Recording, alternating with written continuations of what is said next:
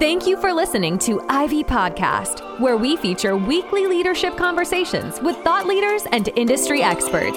Now, here is your host, Fred Obiero.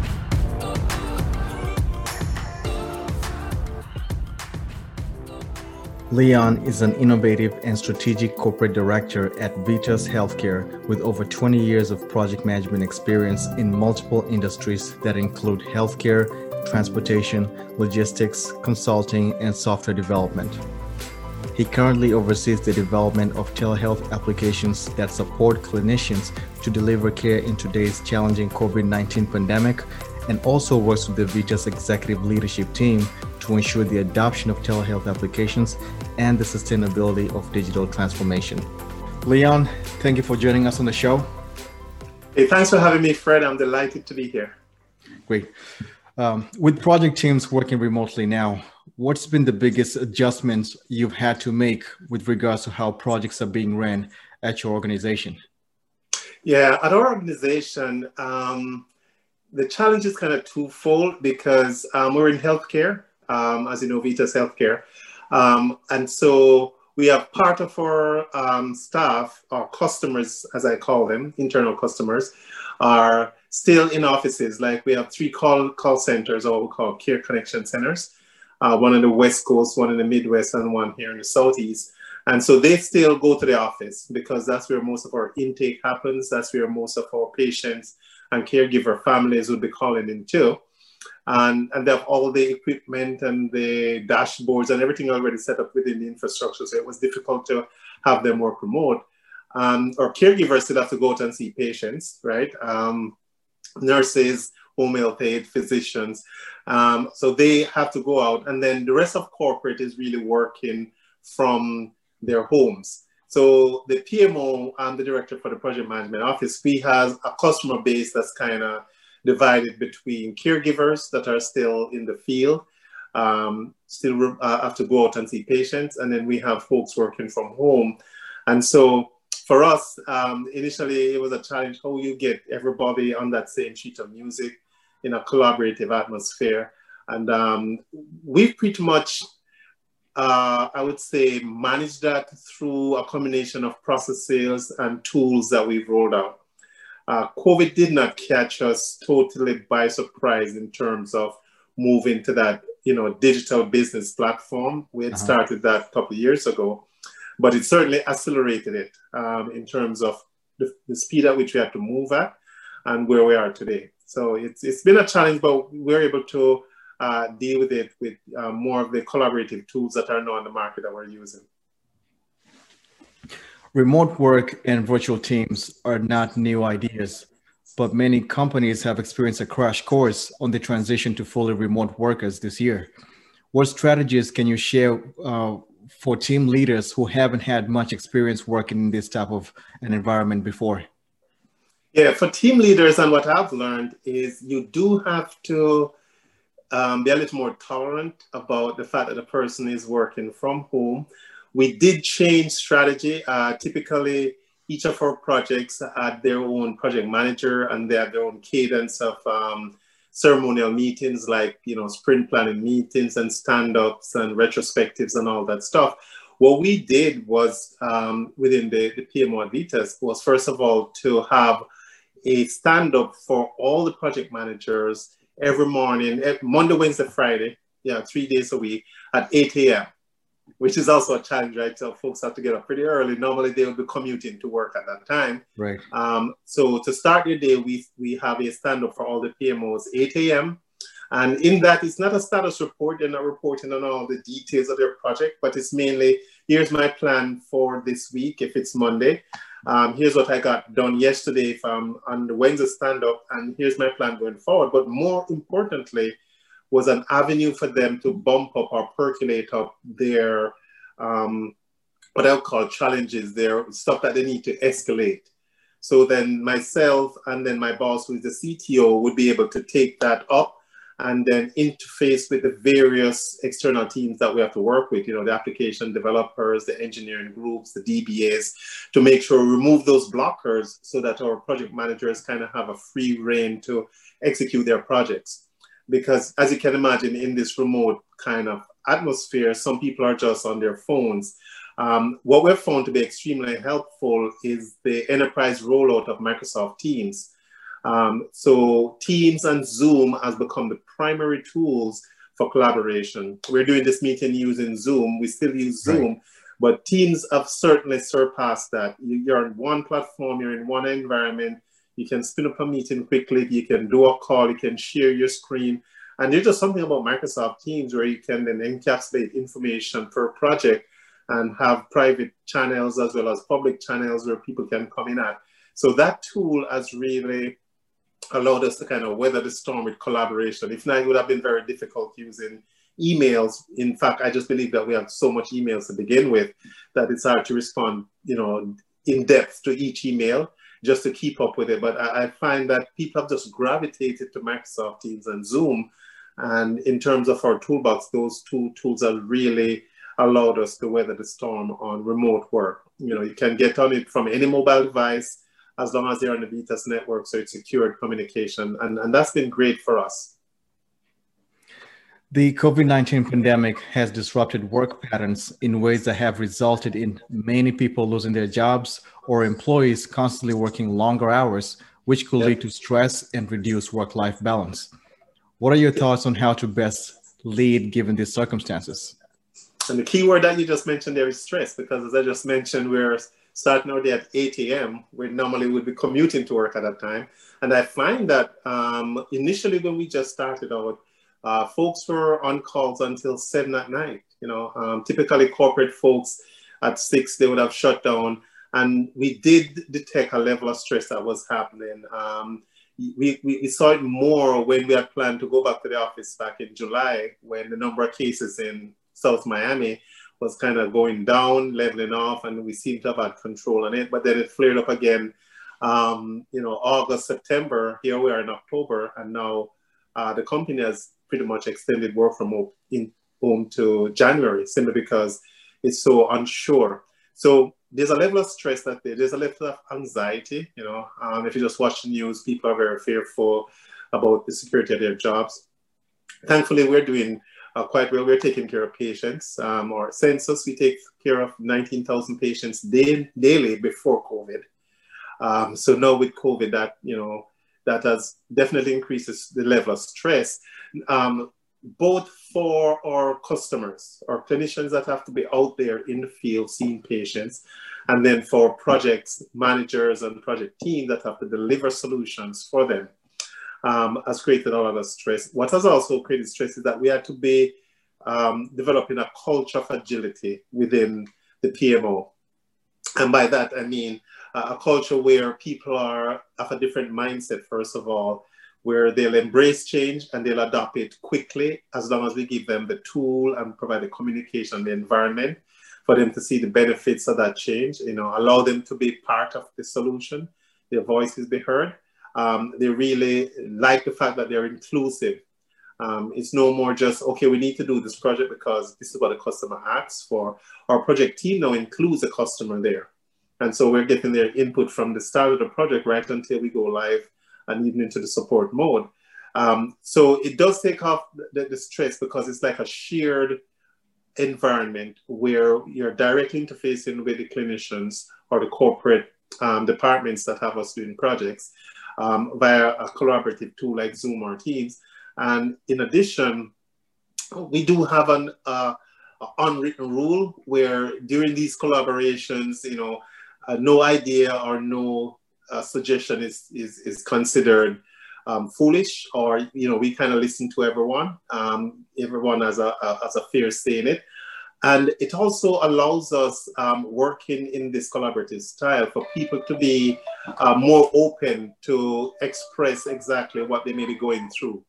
We do encourage that type of environment where um, folks will, you know, let you know, well, you know, I'm having a conflict with this particular internal customer. Um, they're really not, they really don't want to follow our processes, or have a problem with our app dev team. They're really not returning my calls, or they're not responding to my, my you know, Teams or Zoom meeting, or whatever it may be. It's it definitely, we had an open door policy before. I would say now we have an open mic policy because anybody can pick up a, uh, spin up a quick talk and we jump on and just deal with that conflict right there on, on the spot. So um, we found ways to, to get around it, but we've found that um, the devices that we're using for mobile communication and collaboration has kind of helped that along. And, um, you know, even though, you know, we may be in calls and the person is not in the same room. So um, this online medium does have its drawbacks, its downturn. It's different where I'm in the office. I can have a water cooler call. I can just jump out and go interact personally with someone. Um, even though you're doing that in Teams and Zoom, it's still uh, online media, and there's a bit of artificialness to, to the environment, you know? And yeah. so it, you have to find way to, to get a, ways to get around that. Um, we have lunch and learns. We have uh, meetings where we just decide to have a, a virtual lunch meeting. And everybody would order their lunch from Uber Eats or wherever they feel like, and they can expense it. And during that lunch talk, we just forget work. We don't talk about work. We don't talk about projects. Just talk about how you're dealing with this with your families at home. You know, it's, it's, it's very common to be in a meeting and there's somebody walks by in the background, or some child or some kid passes in the background, hey, Dad. And we've all come to understand that we, we need to give a little bit of tolerance to that, because you know, you're seeing a person like you didn't see them before. Before you only saw them at work in this very formal environment. Now you're seeing them in their natural state at home. And you realize, oh, they have a family, they have a kid. You're getting to know their family better. And so you're able to empathize with, with them as, you know, as we're going through this together. And it is stressful. And we find, you know, be, having that sense of empathy, Um, that empowerment that lets um, the lowest person in the project team or any person in the project team to kind of, you know, hear their grievance or hear their, their challenge or concern, escalate that. And then we respond to that escalation. Um, I think it kind of takes the edge off the stress. You talked about strategies, and I'm curious to know what strategies can leaders implement to build team cultures that translate well to remote teams? Well, um, in terms of strategies, um, typically when I looked at, uh, at VITAS, we were going through business transformation prior to COVID. All COVID did was accelerate that for us. Um, and so you have to have a strategy, um, what I mentioned earlier, something called cultural agility, where your leadership from the very top, from our C I O down, um, is pushing this culture where we have to have this nimble mindset that says, um, be open-minded or, or embrace this change. Um, not because we didn't do it this way before, meaning that we have to um, shun it, or we have to disband everything that worked before. We just mm-hmm. have to get that to work, or, you know, definitely do away with what's not working and develop new processes to work in this new type of environment called, you know, uh, digital transformation that then drives our business transformation. So, so strategically, um, having people um, work from home, um, having them uh, having a sense of openness where they're able to push up whatever challenges they're facing, whatever needs to be escalated, and having a more open mic uh, mindset, where as you meet, then everyone can put their issue on the table. Um, in this collaboration, make sure no one is talking over the next person. That's more tactic than strategy, but it's important. Each person, you know, once they raise their hand on Teams or Zoom, there's a raise hand feature. We all acknowledge that person and allow that person to, you know, to communicate whatever they're having, but it has to be pushed um, more culturally from, I would think, the C-suite down um, for it to really um, take hold and for people to, to realize that it's a new day, it's a different way of working. Uh, we may be working like this for a long while before we're all back in the office, and this may just become the new normal for us. Um, so providing people and, and pouring them with the right set of tools. Um, I remember when we just started out, Uh, back in March, the first thing we did was to totally enhance our entire in, you know, um, communication platform. Um, made sure every person had the mobile devices. I'm doing this meeting from an iPad, I could also have done it from my iPhone. Um, so make sure all our clinicians and all our staff has the right um, technical infrastructure. Uh, make sure our, our communications were totally secure, because we're dealing with patient information. Um, and so in terms of the security of it is, is paramount. Um, and also have the, a cultural mindset that says that I'm going to support um, team members. You know, if, if my project is done within the P M O, I, I don't just sit back and bask in the glory. I'm going to be the business analyst on somebody else's project. Or I'm going to, you know, you have three projects and I, I just got finished. Let me take one of yours. And then um, ultimately a culture that drives uh, exquisite, I would say, customer experience. The customer experience is paramount, and which is why we have included now our customers in our projects, not just at the kickoff and when we're ready to go live, but right through the process. They're in these stand-up meetings and these planning meetings, and we're listening to their feedback as we push out little snippets of the application. And then we're, with our agile process, we're able to respond to whatever changes they're asking for, because the business is changing at a fast pace. And so we've adopted this saying that we're going to move at the speed of business. Um, and so, you know, looking at it from that standpoint, standpoint where you're trying to provide an ultimate exquisite customer experience, it then lets everyone else fall in line with that one goal of satisfying the customer and, you know, really delivering valuable products. But it's not just the product itself at the end of the day, it's the experience that the customer has and the experience that the team has.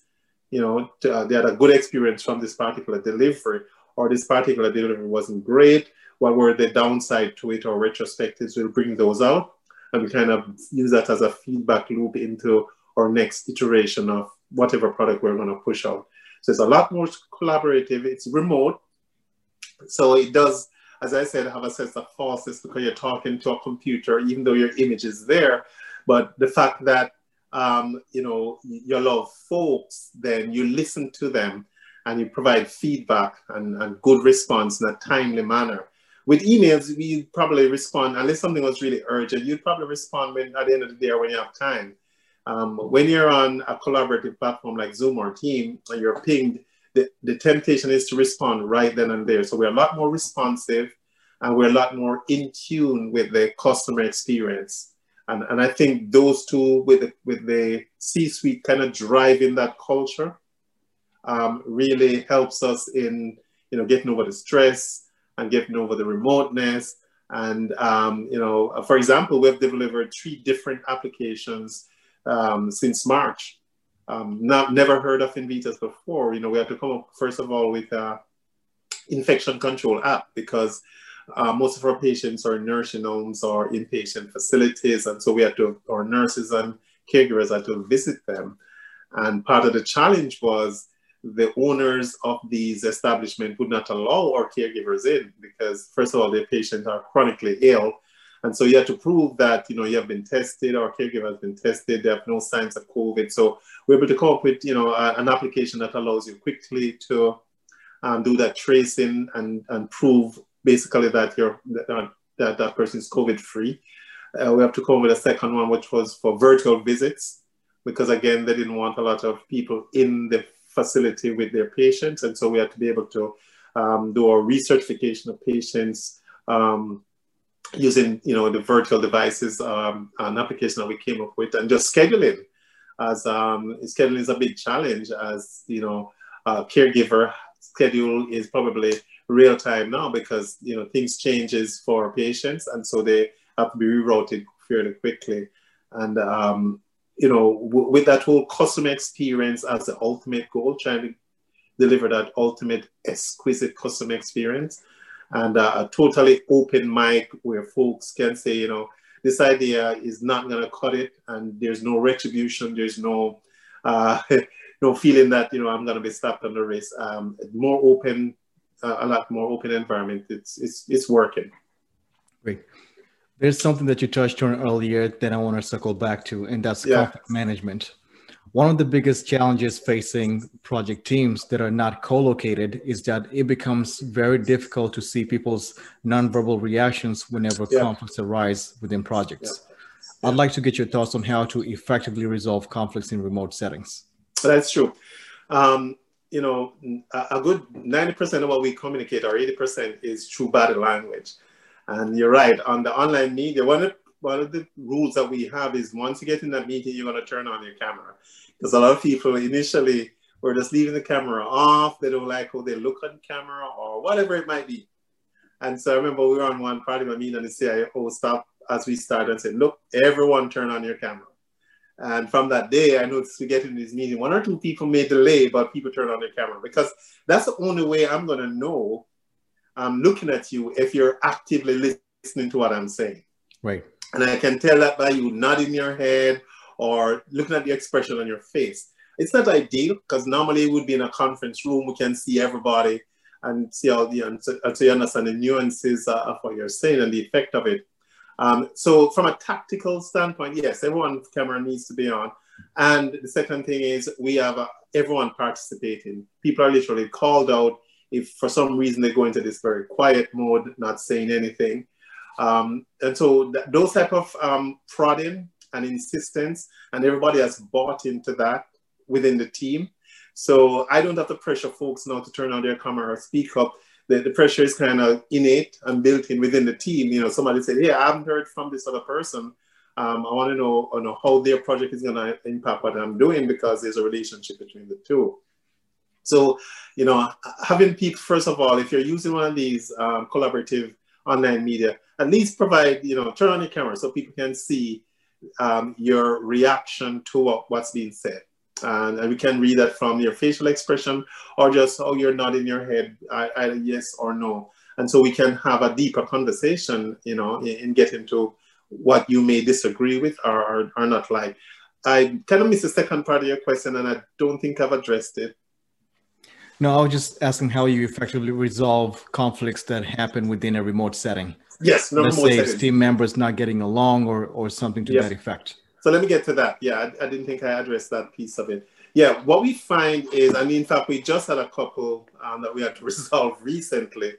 Um, and uh, you addressed it right there in this meeting um, to, the, to the extent that you want to, everyone on the meeting know that that's not acceptable, first of all. And then you take it off and have a separate online meeting, cameras on, with the parties that were involved, as well as with their boss. Um, and so it becomes a four-way communication now, or four-way collaboration, I'd prefer, um, because I'm getting, it's a dialogue. I'm getting, you know, a, a bi-directional thing here. It's the, the two parties involved in this conflict as well as their bosses. And you get to the root and the heart of the matter.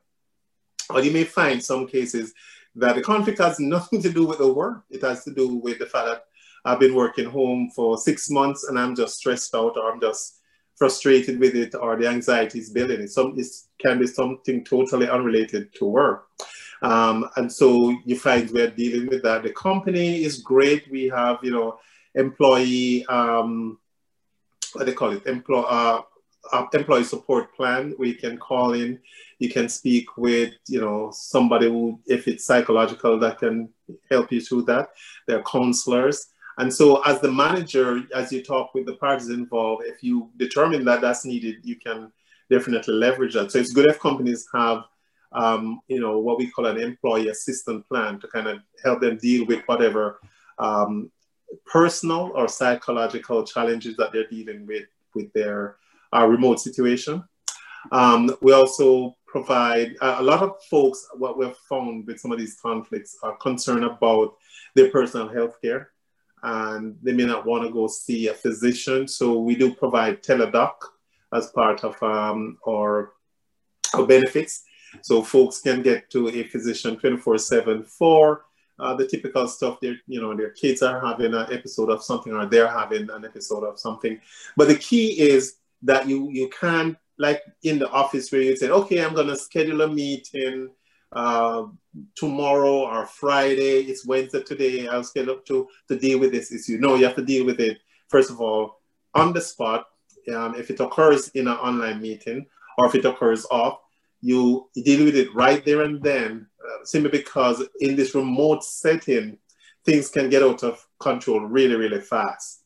And so as soon as you get whiffed of this, you really have to deal with it Um, first, if it's in uh, a meeting setting, and a couple of the instances has been on online meetings where somebody may have responded in a way that wasn't quite um, civil, if you, if you, if I may use that word. And so you could tell that someone was slighted, or you can tell because I'm seeing the photo of the person and how they reacted. And so as a leader, you deal with it right there to say, no, that's, that, that's not the right way to deal with this. But then offline, you get the two parties and the person's boss on, on, on a conference like this, face-to-face, and you kind of talk through it to kind of get to what the root cause really is. Because invariably, it probably has nothing to do with the person in terms of a personality, why, but it may also have to do with um, a remote situation that they have to deal with, either in their neighborhoods or at home, or whatever it may be. Get to the root of it, though, and resolve that before the week is out, or before, even before the day is out, if you can. You really have to respond much quicker than when you were in the office. Understood. Here at ProSociety, I lead the I T recruitment division for some of the technical roles, such as A I engineers, data scientists, R P A developers, and deep learning engineers. What are some of the hardest skills for your team to, fi- to find in the current job market? Okay, very good question. And that hits at the heart of our digital transformation. As I said, we, we really started our digital transformation prior to COVID, but COVID accelerated it. And so, you know, we had to move our H R system to our Oracle platform. And then we moved uh, most of our patient care and delivery now um, to a Microsoft Dynamics uh, platform, both online. So you're talking about a company where most of our uh, computing power and asset was on-premise, and we really had to move online. We've been doing it slowly over the years because we had moved our caregivers to uh, mobile devices. So their patient workstation is really on their iPad or iPhones. Mm-hmm. They can do e-prescribing, and they can see the patient chart on their iPads. But COVID accelerated that to where now we had to start develop application like our infection control app to do contact tracing for clinicians and for, for regular employees to kind of do um, self-tests. You know, we have uh, something with, uh, I believe, uh, one of the distributors where we have dis- distributed um, test kits to all our clinicians where they can actually do their home checks, and that get reported in our infection control before they even go to see any patient at all. Uh, that's one. And then we had to develop applications for virtual visits. And so we use Microsoft Teams as the user interface for virtual visits and for scheduling, simply because a lot of folks, it's very easy to use. They were using it already um, under enterprise agreement with Microsoft. We're able to, um, we have licensing to uh, distribute it to all, you know, all of our employees, pretty much twelve thousand plus. And so everybody was using it um, Uh, for the most part, and so it was easy to then use or the user interface to build that within Microsoft Teams, something that they were familiar with, um, to do virtual visits. And that's what our physicians and most of our clinical staff are using as they visit um, patients. They may turn up at a nursing home, and the nursing home says, yes, but I'm not allowing more than one nurse or one person inside the building to see patients, so that one nurse can go in with their virtual visits on their mobile device, and then the physician can get in from his office, and right there they can actually um, do the certification of the patient or do whatever is needed for that patient. Um, now, in moving to Microsoft Dynamics, we found it very difficult to find skill set that understood the Microsoft Power Platform. Um, you may be aware Microsoft started to push out, you know, Power Apps and Power Automate and uh, Power B I. Uh, we call it the Microsoft Power Platform. It was very difficult to find folks with that skill set that could develop these applications quick enough. And so what has been a saver for us is um, some of the partnerships that were formed, were formed with vendors, where before, you know, we would engage vendor on a per project basis. We kind of moved to a model where we engage a vendor for the entire product development and its support. And many of these relationships have, exa- uh, have been gone into multi-year arrangement, simply because we just don't have the requisite skill set or enough of that skill set in-house to move to this more online type digitized platform. you know, previously we, we knew .NET and S Q L very well, and most of the applications we developed were on a .NET S Q L on-premise platform. Now it's a cloud platform. We know nothing about Oracle. Uh, we know nothing about Microsoft Dynamics. We're building those skill set now that we've engaged um, vendors, or as I call them, partners, to help us develop these, and we're learning from them. And many of these partners have offshore teams, so we can provide twenty-four seven support. Being, a, being in healthcare, you know, support is always twenty-four seven, so we can roll over from our on-premise support team to our offshore teams and pick up back next morning. But I think what has um, really been uh, the feather in our cap is the long-term relationship that we have established with a good set of vendors that we've had, both helping us with in the project management space um, as we uh, you know, embrace a more agile culture, as well as the development space where you needed the skill set to you know, write application using the Microsoft Power Platform. And it, not just Microsoft, um, we have also Amazon you know, Web Services as part of our online platform too. So we're able to extend our team with those skill set to our partners, to our vendors and business partners. That's great. Uh, last question. I normally like asking this question to all our guests. What has helped you to get to where you are today? And what word of advice would you give to someone that wants to pursue a career similar to yours? Yeah, as I look at my career, I think one of the prevailing theme has been, I'm an intentional learner. And by that I mean, I started out years ago with E D S when I got out of college, Electronic Data Systems. They don't even exist today. Hewlett Packard bought them. And they were a system integrator. And I was a developer, writing code with Power Builder and, and um, I think uh, some version of um, C plus plus. That was the rage at the time. You know, we thought that would be it forever. And today I'm talking about, you know, Microsoft Power Platform. What has helped me over the years is, um, not just continuous learning. You know, some people say that continuous learning, but they just learn because they want to understand something new. It's intentional in that um, I make sure, first of all, I'm with organizations such as P M I and HIMSS, so that I'm forced to maintain some type of a certification, which helps with my intentional learning. So I pick topics that I know is the, is the latest sustainable rage, you know, like um, a Microsoft Power Platform or A W S. I don't need, um, in my role today, to understand how to write code, but I do need to understand the system that's developed from them, which means I need to at least have a foundational understanding in how it works and what it's about and what it can deliver to really deliver value for, for customers. So over the years, I've always made sure that I have this intentional learning as part of my continuous development. And I've taken full responsibility for that. I, I'm never going to be in a position where I'm going to blame an organization or someone else as to why I don't know something.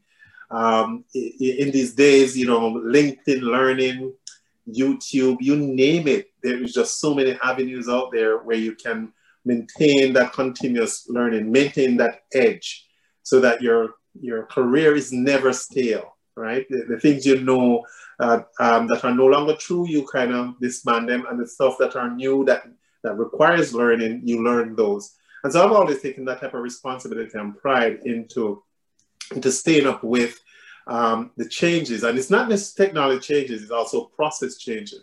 So it's both on the soft skills and on the hard skills. The hard technology skills, yeah, um, I have that background to be able to keep up with that. But the softer skills in negotiating, um, collaborating, how to do better communication, leadership. I've been at so many leadership conferences and then leave that conference and apply what you learn about leadership there. Test it out, you know, try it out with your team and with your boss to see which, what works and what doesn't, right? And so that has really helped me to remain relevant. Um, literally on my calendar, I put a recurring meeting at the end that says, stay current. And that stay current may be I go into Gartner, into my Gartner account. We have our enterprise corporate account with Gartner. And look what's the latest that's coming out to do with, um, you know, revenue cycle or patient reimbursement or collaborate or whatever it may be. and you know, log some hours there just trying to understand it and see and see how to apply it and how to use it. And that has really kept me sharp and fresh with um, changes in the business climate, which, as I said before, you have to move at the speed of business. Um, and both, you know, the softer side of that skill set, you know, the negotiating, the collaborating, the communicating, the leadership skills, as well as the harder side, learning the Power Platforms and the Oracles of the world. But on the harder side, I focus more on understanding enough that I can then see how to deliver value to my customers. I'm never going to be writing any code or, or testing it, but I certainly can be the conduit between the technical folks that knows it really well and the customer who is asking for something and they rarely speak the same language. And I can be that broker in the middle that totally gets it and make sure, you know, the customer experience is exquisite at the end of it. Absolutely. Leon, thank you very much for being with us today. This has been really helpful. Uh, thanks for having me, Fred. We hope you've enjoyed this episode of Ivy Podcast. Please take a moment to rate, review, and subscribe on your preferred podcast listening platform. We really appreciate that effort. Until next time.